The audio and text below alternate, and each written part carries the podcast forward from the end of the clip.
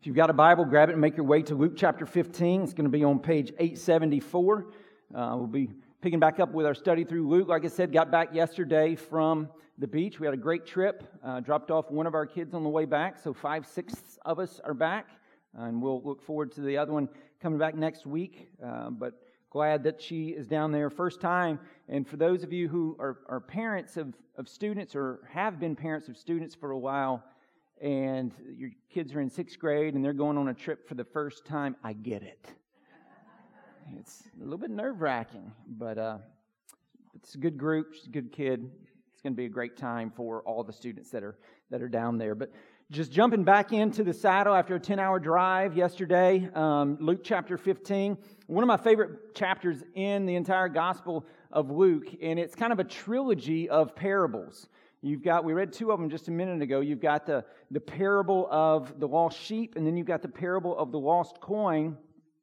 And then you have the parable that, of what's a lot of times referred to as the prodigal son. And we'll come back to that in a minute, but it's important to understand what Jesus is doing. Is he's, he's got these two groups of people who are around him. He's got, a, he's got the Pharisees and the scribes, and he's got tax collectors and sinners and he's kind of laying out to them, hey, here is what the gospel is all about. And so he gives this little trilogy of parables. And the one we're going to be picking up on this afternoon or this morning is going to be the parable of the prodigal son. But I don't like that term. I don't think it captures, I think it's not the best name because it's a story of two sons. It's not just a story of one son, it's a story of two sons. So it's really the parable of, of two sons. And the, the, the younger son is the tax collectors and scribes. All right? Wayward living, reckless living.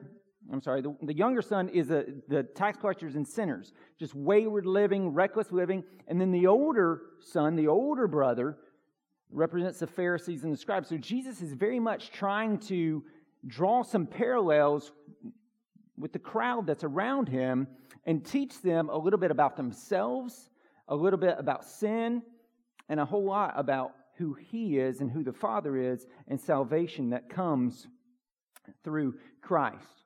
And so it's very much a story of two brothers, not just one. And nothing's influenced my thought on Luke chapter 15 more than a short little book uh, by Timothy Keller called Prodigal God.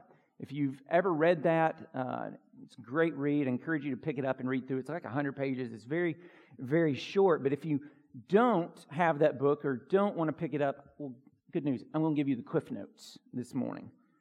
Because, I mean, that's how good it is. And again, these two, these two groups that, that, that we have here, the tax collectors and sinners and the Pharisees and scribes, what Jesus is going to do through this parable is completely dismantle the two predominant approaches to life that have existed across all humanity in all spheres of the globe. He's going to dismantle those and he's going to show the utter bankruptcy of both of them and point us to the hope of the gospel. That's something just completely other. It's something that is just completely different than either approach to life. So much so, so foreign that when uh, Christianity began, the Romans did not even recognize it as a religion because it was so weird and so different. I mean, you've got this empire that spans from India to England, from North Africa to Germania, and they've never seen anything like this. And so they actually called Christians atheists because it didn't match anything that they had ever heard of. It's just in a different category from anything else. And Jesus really shows us this in Luke chapter 15, just the radical nature of the gospel, especially up against the faulty, humanly constructed approaches to life and possible life after death that exist in the world out there. And so let's just make our way through the story. We'll do that, and then we'll come back and we'll pick up three lessons that I think Jesus has for us in this parable. And so let's make our way through this story, chapter uh, 15, page 874. We'll pick it up in verse 11. Read the first couple of verses with me. And he said, There was a man who had two sons. And the younger of them said to his father, Father, give me the share of property that is coming to me. And so this is Act 1. It's going to be all about the younger brother. And in Act 1, what we've got here is we've got him asking for his inheritance, which in that culture, this is a Middle Eastern, uh, first century patriarchal culture. And so what, what happens, is the older brother gets double whatever the younger brother gets. So since there's two of them, the older brother is going to get two thirds, the younger brother is going to get one third. And so uh, he asks for that, and, and, we miss a whole lot here just because of cultural distinctives and, and differences. A lot of times we'll take our cultural norms of 21st century America and try to place that on first century Middle East, and, and that's not the way it works. The first century Middle Eastern culture was completely different, very patriarchal. The dad rules everything. And so we've got to kind of try to understand what's going on in the context of that time. And so, with that in mind, with this cultural difference, this, this question, this request, Father, give me the share of property that is coming to me. This is an absolute insult, disgracing the Father. You, you do not do this in this culture because the only time inheritance was spoken of was at the death of the Father. And so, for him asking for this prior to his dad actually dying is, wish, is, is saying to everyone around, I wish my dad was dead. I want his stuff. I don't care about him, but I want his stuff, and I wish he wasn't here. And so he's saying to his dad, I don't care about you, I don't like you, but I want your stuff. You're nothing to me except a means to an end. So this is an unheard of, absolutely insulting, degrading request in that culture. But the father's response is even more astounding. Because he says, chapter verse 12, verse uh, part B, and he divided his property between them. So the culturally, the right thing would have, you know, right here would have been to disown the son. First century Middle Eastern patriarchal culture, you should have disowned the son and violently driven him away and never seen him again. That was the culturally and right acceptable thing to do. To do anything else was a violation of culture and open you to increased public shame on top of your son saying, I wish you were dead. But the dad doesn't do this here. He doesn't retaliate. Instead, he, he, he gives him the inheritance. And the Greek word for property here, inheritance in some of your Bibles, is the word bios. We get biology from that. It means life, study of life, biology. And the reason that word's used here in not just property and it says life is because, again, culturally, in your life, in that day, property, inheritance, life, like your land was your life. And we don't get that today because we don't live in an agrarian society anymore. You know, we, we have this home and then we'll move to this home on this little quarter, quarter of an acre of a lot, and this, it's not a big deal. I understand a little bit of it, not like this, but a little bit of it. I'm the fourth generation. I mean, if you've been here any length of time, I've talked about pine logs, so here it comes. I'm the fourth generation to grow up on the farm that on my, on my family's farm. He was born in 18. He was bought in 1891. Folks came from Pickens County, South Carolina, and came to that area. Fourth generation, and I'm going to be the last generation. No, uh, it's it's not going to be there forever. My my dad, nor my brother, nor myself have enough money to buy out my aunt who has half of it now that my grandmother's dead. And so it's going to get sold. And so that breaks my heart. You know, generations have had that land. It's like it's like that John Denver song about the old farm. You know, it feels like a long lost friend of mine, right? And so it breaks my heart that it's going to at least half of it be sold.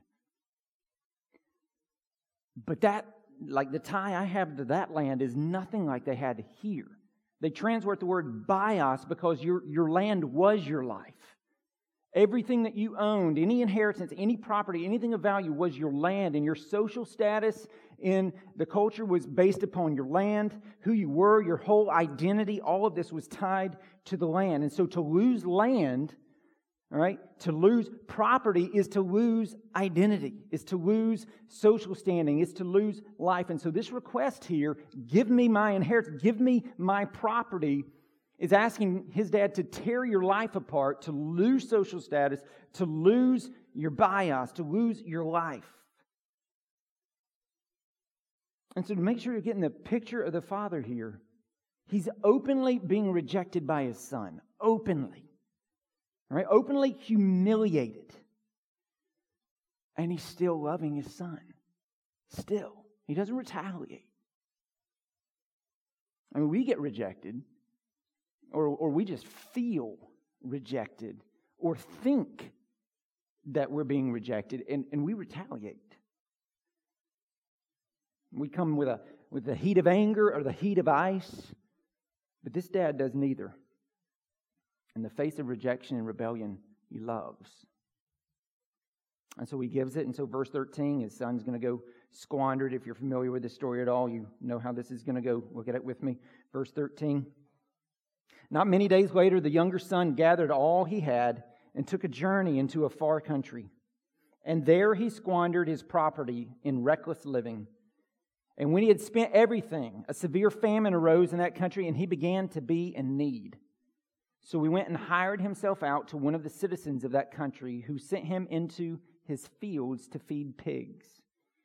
And he was longing to be fed with the pods that the pigs ate, and no one gave him anything. When you're a Jew and you want to eat what pigs are eating, you know you're in a bad place. And so he recognizes this, and so verse 17, but when he came to himself, he said, How many of my father's hired servants have more than enough bread? But I perish here with hunger. I, I know what I'll do. I will arise and go to my father, and I will say to him, Father, I have sinned against heaven and before you. I'm no longer worthy to be called your son. Treat me as one of your hired servants. And so he's wasted everything on reckless living, and he decides to go home and confess and ask to become a hired hand, knowing he can never be a son, but maybe he could at least pay his dad back a little bit and just, uh, you know, take care of the shame and the guilt that he feels for how he's done. And so he prepares this speech. He's got it ready, all right? He's got his, uh, and he, he, he's got it rehearsed. He goes back. He sees his father and the father sees him, and watch this, verse 20. And he arose and came to his father, but while he was still a long way off, his father saw him and felt compassion and ran and embraced him and kissed him. And the son said to him, Father, I have sinned against heaven and before you. I am no longer worthy to be called your son. But the father said to his servants, Bring quickly the best robe and put it on him and put a ring on his hand and shoes on his feet, and bring the fattened calf and kill it, and let us eat and celebrate. For this my son was dead and is alive again. He was lost and is found. And they began to celebrate. And so notice the heart of the father here. He runs to his son, he runs out to him. And when the son starts trying to roll out his re- rehearsed speech in verse 21, the father won't hear it. He interrupts him and yells out to his servants, Bring quickly the best robe. Now, who has the best robe? The father does. And so notice this the father doesn't wait for his son to clean up or anything.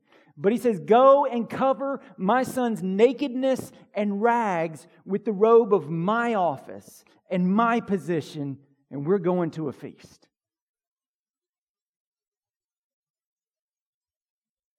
The father would have nothing, nothing of the son earning his way back into the family. He said, No, no, no, I'll bring you back. And so make sure you understand this nothing not even total regret and contrition merits the favor of God. It's a free gift. The Father's love and acceptance are absolutely free. This is craziness. And that's Act 1. And now we roll over to Act 2, the older brother, and now it's his turn to disgrace the Father. And so look at verse 25 with me. Now his older son was in the field, As he came and drew near to the house, he heard music and dancing. And he called one of the servants and asked what these things meant. And he said to him, Your brother has come home, and your father has killed the fattened calf because he has received him back safe and sound. But he was angry and refused to go in. His father came out and entreated him. But he answered his father, Look, these many years I've served you, and I've never disobeyed your command. Yet you never gave me a young goat that I might celebrate with my friends. But when this son of yours, well, you won't even name him, you won't even call him brother. Just this son of yours came, who has devoured your property with prostitutes.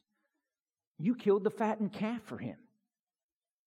And he said to him, Son, you are always with me, and all that is mine is yours. It was fitting to celebrate and be glad, for this your brother was dead and is alive. He was lost and is found. And so the younger son has absolutely rejected and insulted his father. But now the older son gets on the action as well because verse 28, he's so angry that he refuses to go into the party, which in that culture, to refuse to attend the father's party, especially probably the biggest party, the biggest event he's ever had, to remain outside is to publicly make a vote of no confidence in the actions of your father. And so it's just an absolute slap in the face and humiliating to the Father.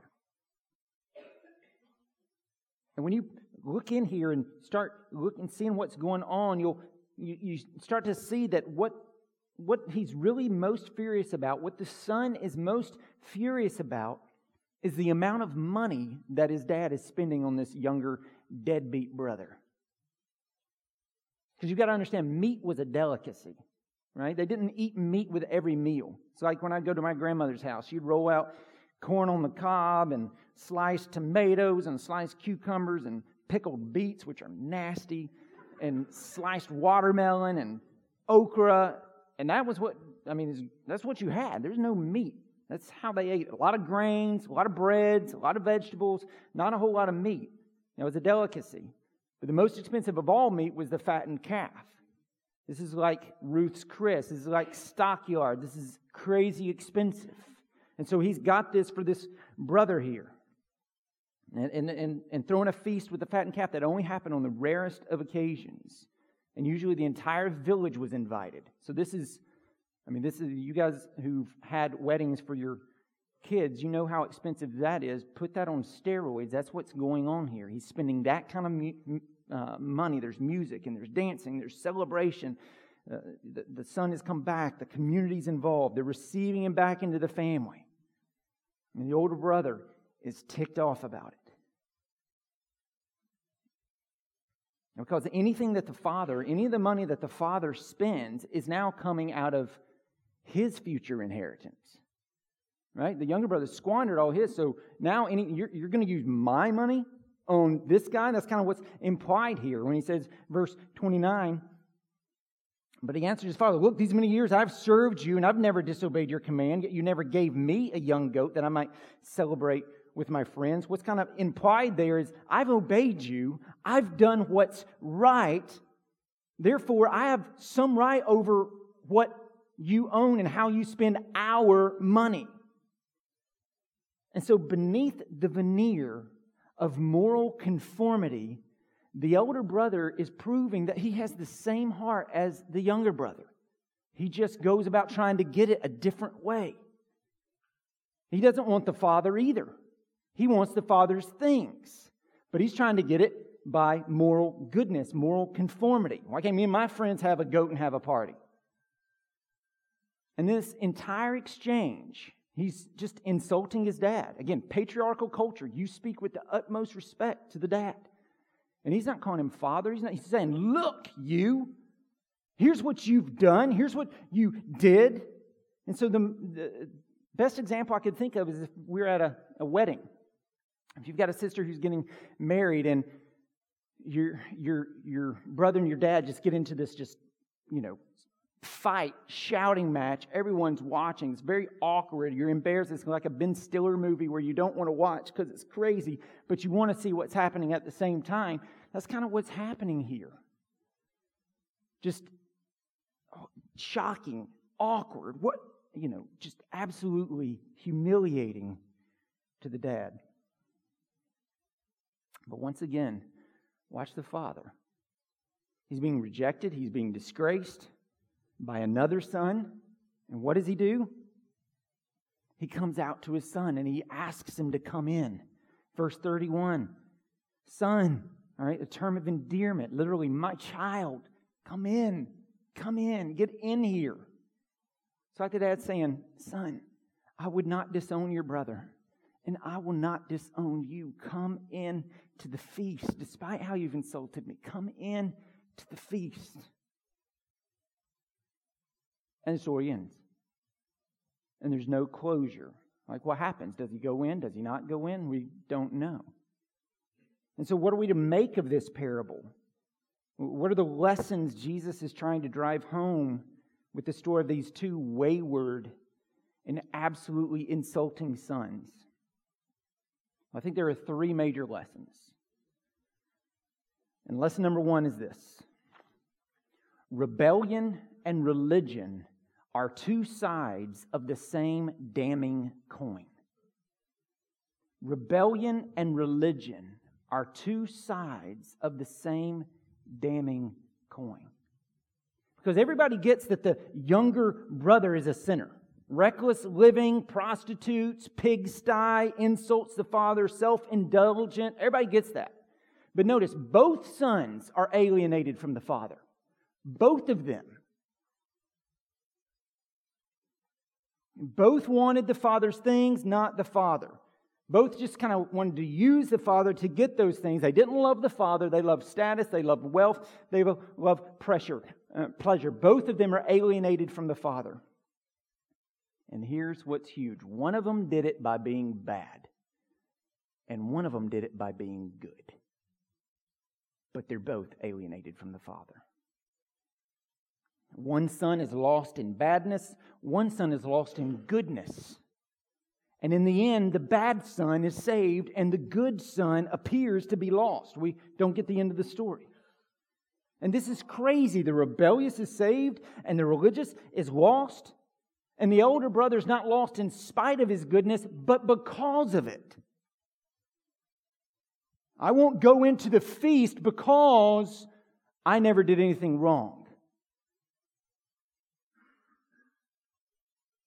And so, folks, it's not his sin that's separating him from the Father. It's the pride, which is a sin, it's, but it's the pride in his moral record. I've been so good. And what Jesus is teaching here is that you can rebel against God and be alienated from him either by breaking his rules or by keeping all of them diligently for the wrong reasons. This is why it's so shocking of a message. Careful obedience to God's law may serve as a strategy for rebelling against God because you don't want God. You want His stuff. You want what He can do for you. You want what He can give. And so you'll do a little dance trying to get Him in your corner so that He's a puppet and He has to do what you say because you obeyed. This is the prosperity gospel. Live this way, and God has to do this. And that's the older brother here. I've, I've done what's right. I've done this and this and this. Therefore, Father, you owe me. You need to do this. Folks, if you, if you believe, like the older brother, that God ought to bless you and help you because you've worked so hard to obey Him and you're a good person, and as Tim Keller put it, Jesus may be your helper, he may be your example, he may even be your inspiration, but he's not your Savior. You're serving as your own Savior. Your, your goodness, if done for the wrong reason, can send you to hell. Matthew 7. Right? Matthew 7. All these people will gather around say, Lord, Lord, did I not do this and this and this and this for you? And I will say to you, Depart from me, I never knew you. And so the younger brother's rebellion and the older brother's religion, it's just two sides of the same damning coin. And they both portray the two predominant ways and approaches to life across the world the way of religious moral conformity. Older brother, I've always done what's right out. And the way of rebellious self discovery. The younger brother, I'll do what I want. Don't tell me what to do. I'll make my own rules. And their hearts are very similar, they're just carrying it out a different way. So you got older brother, religious moral conformity. I'll submit, I'll work hard, I'll do what's right. It's very conservative all right, Pharisees and scribes. And then you've got younger brother, uh, rebellious self discovery. I'll decide what's right and wrong for me. I'll do as I want, how I want, when I want. Generally more liberal. This is tax collectors and sinners. And each side says, My way is what's best for the world and is the way to be happy, and things will go better if they do it my way. And Jesus says to both, You are wrong. And you're both lost. And you're both making the world terrible in different ways. See, he's echoing me. And that was sacrilegious. I need to repent. And I just did.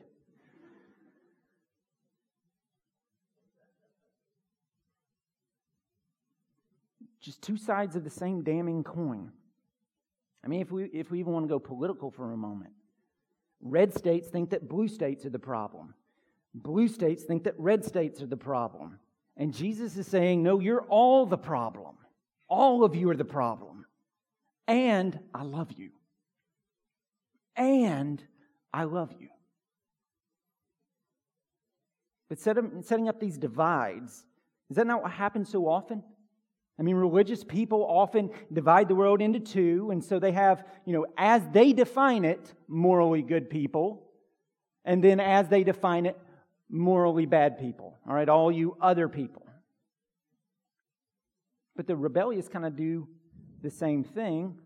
The open minded, progressive people, they're in, and the judgmental, bigoted people, all of you other people, you're out.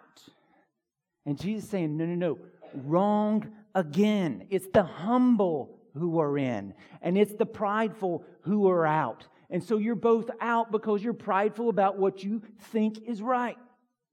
The gospel is not religion or irreligion. It's not morality or immorality, moralism or relativism. It's not even something that's on the spectrum. It's something just completely different. So other. That the Romans don't even recognize that it's a religion, it's just something other. Because the gospel says that it's those who know they're not good, who know that they're not open minded, and who need sheer grace that are in. And it's the people who ever think they are on the right side of those divides who are out. It's the ones who just fall in need of sheer grace. Help me, Lord. Save me. I know I'm broken. The humble, those are the ones who are in. And so the older brother and the younger brother are both wrong. And the younger brothers of the world, they wreak havoc on the world. And so do the older brothers. And a lot of times the older brothers, and I mean, I'm going to camp out on them because that's us, right? When you read the scriptures, uh, we're the Pharisees. You understand that, right? Church folk are the Pharisees. And the elder brothers, what happens a lot of time is we become judgmental and we live with an undercurrent of anger. Because we self righteously feel, I've lived a good life. I've done what's right. And so God owes me something.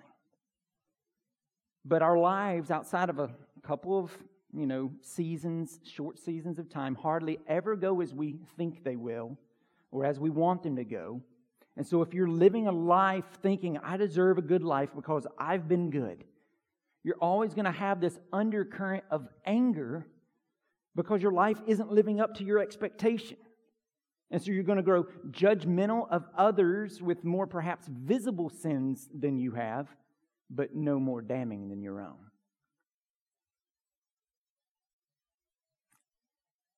And that wreaks havoc on the world, loads of pain and misery and strife. And so everybody wants to divide the world into two blocks or what, but Christianity cannot do that. Christianity cannot divide people into good people and bad people, no matter how you define that. Whether you define it as a more of a theologically liberal perspective or a theologically conservative perspective, rebellious, religious, however you want to define it, it's just two sides of the same damning coin. They're both about saving yourself and self justification. They don't go deep enough to get to the real heart of what's wrong with us in the world, and that's our brokenness. That's our sin. The root of which is pride and selfishness. Sin is the problem. And we're all mortally infected. And to find salvation from our sin and our salvation from our deserved condemnation we don't need religious moral conformity, and we don't need rebellious self discovery. We need a loving Father. And that's what we have. We have a loving Father. Because notice in this parable, which of the two brothers does the Father love? Both. And he goes out to both of them. And so that's lesson two for us. And the Father loves the sinfully rebellious and the sinfully religious.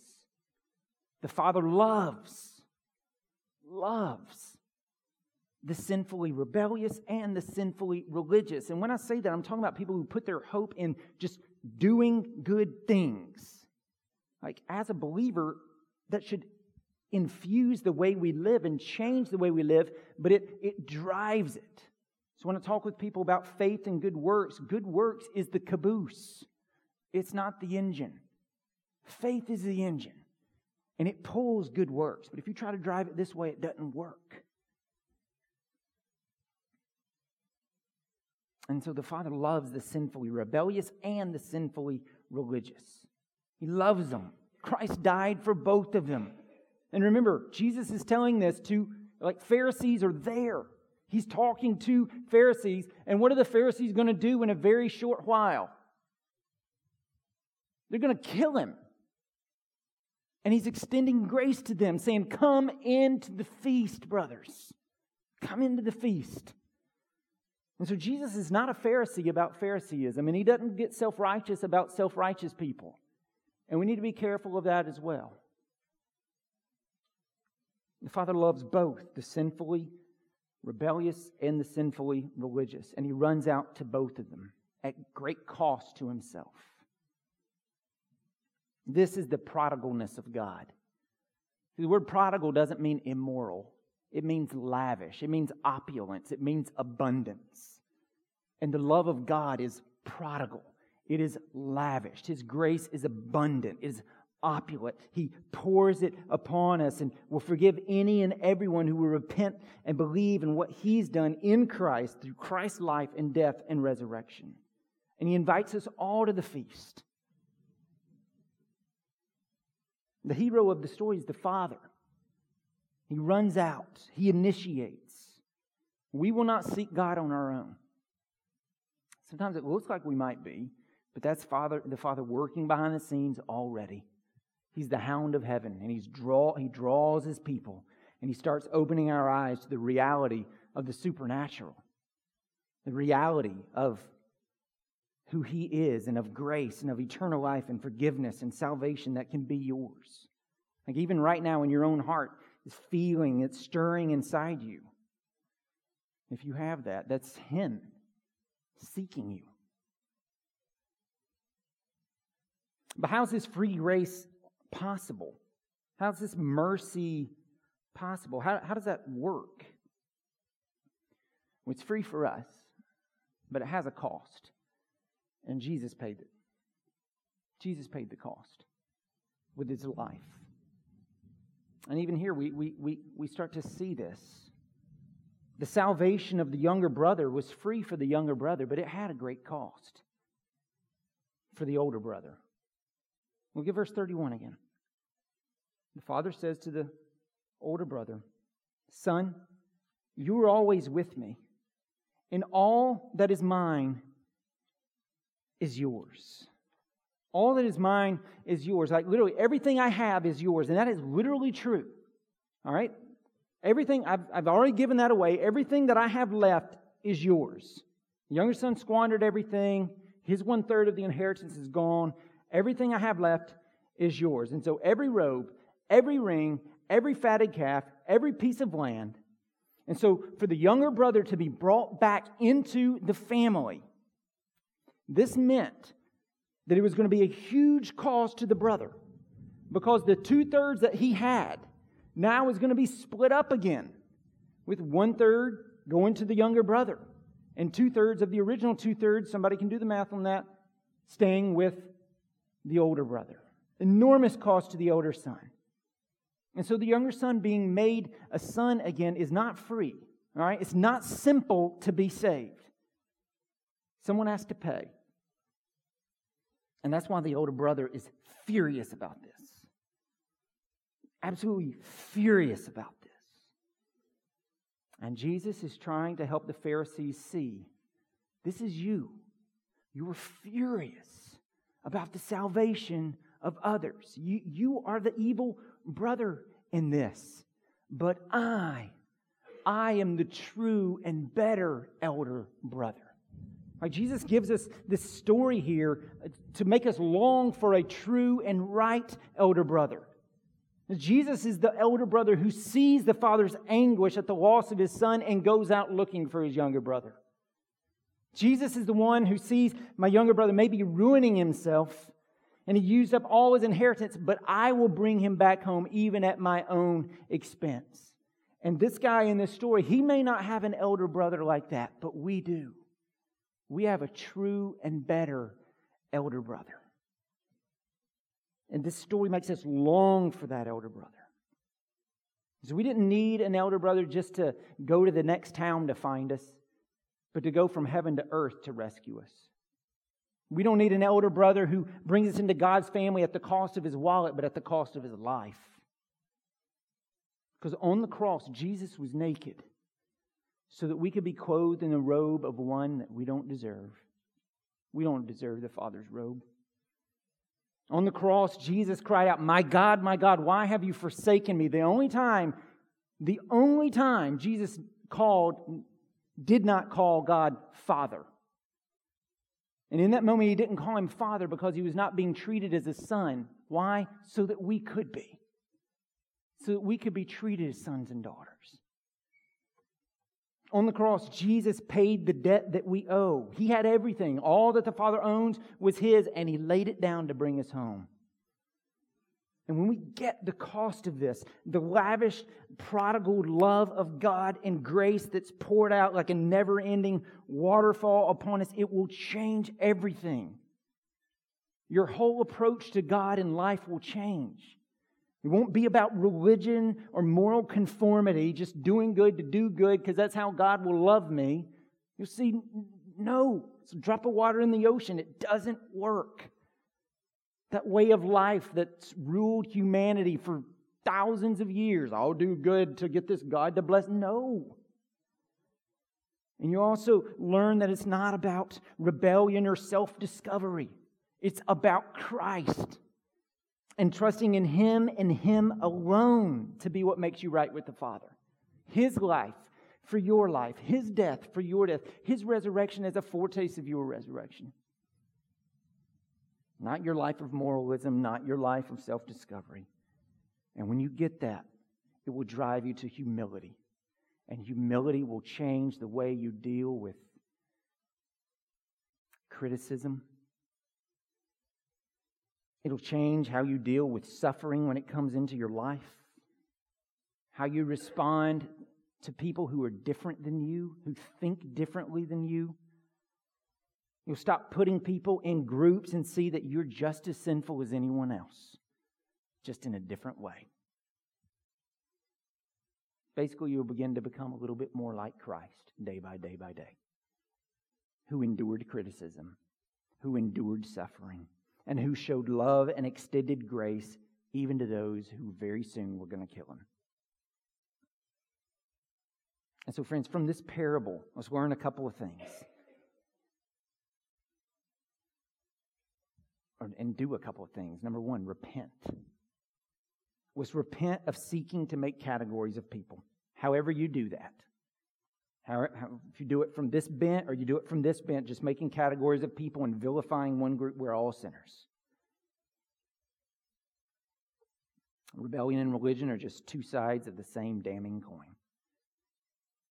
There's not bad guys and good guys. If, if there are biblically, that would just be bad guys and Jesus and we're all in the bad guy camp. He's the only one in the good camp. And this is, this is fundamental to the gospel. If you think you're better than someone else, you, you don't get the gospel. The gospel humbles us. Sheer grace. We need the Father, we need the Son, we need the Holy Spirit. Secondly, repent of your self justification and fall on the sheer grace and mercy of God. He's kind. He saves. He loves you. He calls you to the feast.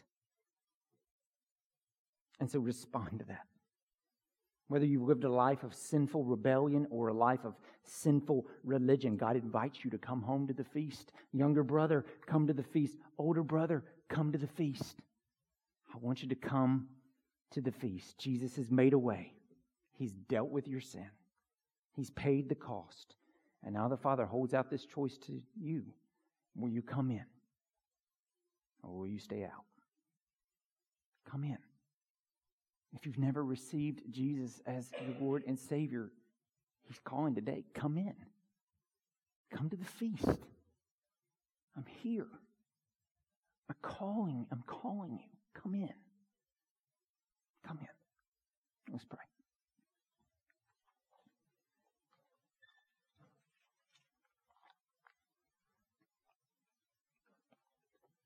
Father, your grace that you've shown in the cross and that you display in life after life after life after life. Father, may it stagger us anew even as we contemplate your life that was given for ours. As we remember what you've done for us on the cross. And Father, I pray that, that you would be stirring in a, a heart today who has not trusted you. And that they would come home. That they would respond to your open invitation to come home, son. Come home, daughter. I'm ready. I'm welcoming. I'm calling you home. Help them to respond to that. In Jesus' name, amen.